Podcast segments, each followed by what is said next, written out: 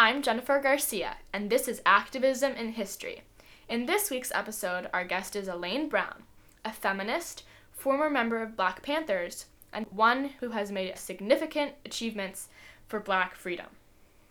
Thank you for inviting me on your show, Jennifer. You've been such an inspiration to so many women all over. It's such a dream come true to finally meet you.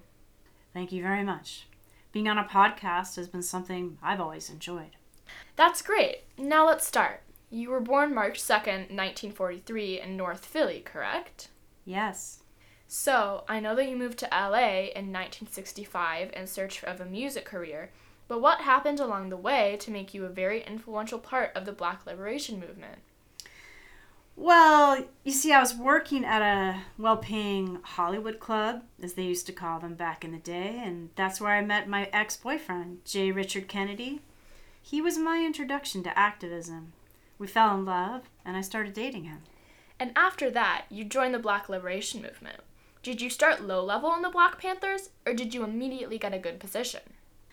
Well, now I didn't go headfirst into the Black Panthers. The the Black Liberation Movement and the Black Panthers are two different things, but a lot of crackers don't know that. The Black Panthers were just one part of the whole Black Liberation Movement. I went to my first BPP meeting in 1968, but I was really moved by what they wanted to do and by Fred Hampton, who was a leader for all of us. He committed me to the cause. I said in a previous interview, it meant committing your life. I mean, that's how we saw it. It meant that we had to surrender up something of ourselves, our own lives, because we believed that the struggle that we were involved in which we thought of as a socialist revolution, would take our lives. As a Black Panther, you had to commit everything to liberating black people. I joined and slowly rose up the ranks. I helped set up free breakfast for children in LA and free busing for prisons. The Black Panthers was a really good community where I felt like I belonged. I think other Black Panthers saw my activist spark, and so they appointed me the editor of the Black Panther. That thrust you into the spotlight because after that you were made the Minister of Information. That was 1971. So many black women were amazed to see an important activist figure reflect who they were.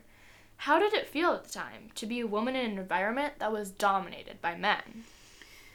Well, it wasn't like there weren't black women in the BPP.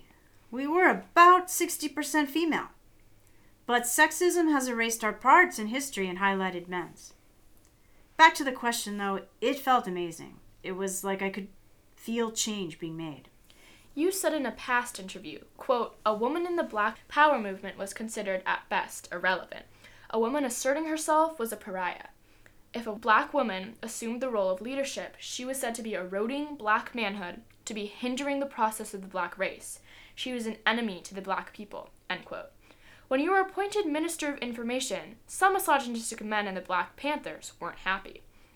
Did you feel like a lot of men were feeling challenged by you? Yes, of course. A lot of the male Black Panthers felt threatened by my rising and didn't want me in that place. But I was there to stay, and I wasn't going to let a small minded person stop me. I was tough, and still am. I did get some attention, though not as much as what happened later. Yes, because a mere three years later, you got appointed the first and only female chairwoman of the BPP. How did that feel? Were you excited? I was ecstatic. It felt like I was finally being heard. Being a chairwoman opened up even more opportunities for me, and I felt like black women would see me as the chairwoman and feel inspired to be activists too. I said some time ago, the feminists were right. The value of my life has been obliterated as much as by being female as by being black and poor. Racism and sexism in America were equal partners in my oppression. Being a woman in the Black Panthers was always viewed as not necessary, since freedom for black men was what a lot of the Black Panthers cared about. I have been oppressed since I was born, And being appointed the chairwoman of the Black Panthers was another crack in that glass ceiling. After four years of being chairwoman, you left because of the continuous sexism in the Black Panthers. Could you elaborate on the reasons? I opposed the all male leadership of the Black Panthers. They had that kind of ideology that women were lesser than men and didn't deserve the freedom that the black man deserved. My final breaking point, though, was when Huey Newton ordered the beating of another female Black Panther member for seemingly no reason. He also opted for solidarity with the male Black Panthers. The never ending patriarchy of the BPP was too much to handle, so I left with my daughter and moved back to LA after living in Oakland. Your leaving was very impactful for a lot of people, but being a Black Panther wasn't the only thing you did for your community. Yes, after leaving the BPP, I worked on raising my daughter and writing my memoir, A Taste of Power. Later, I founded Fields of Flowers, which established an education center for serving the basic needs of poor black children, as well as educating them. I co founded Mothers Advocating for Juvenile Justice, which advocates for children sentenced and incarcerated as adults.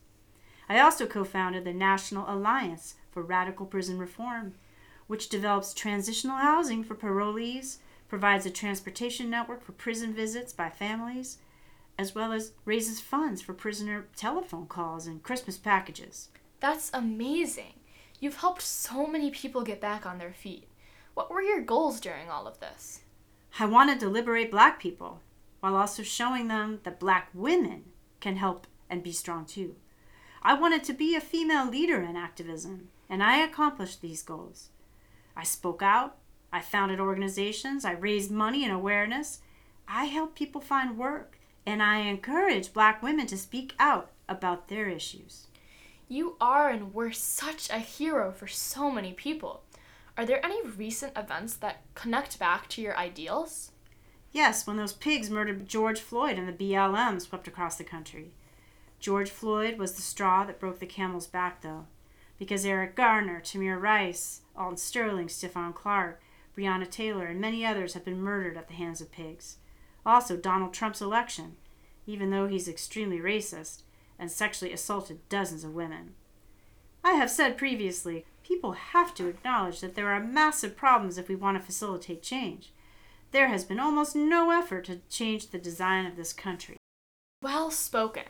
If you could leave us with one last quote, what would it be? To die for nothing is lighter than a feather, but to die for the people is something heavy, something heavy in the sense of meaningful, weighty. Thank you again so much, Elaine. It was my pleasure. And to my audience, I'll see you next week.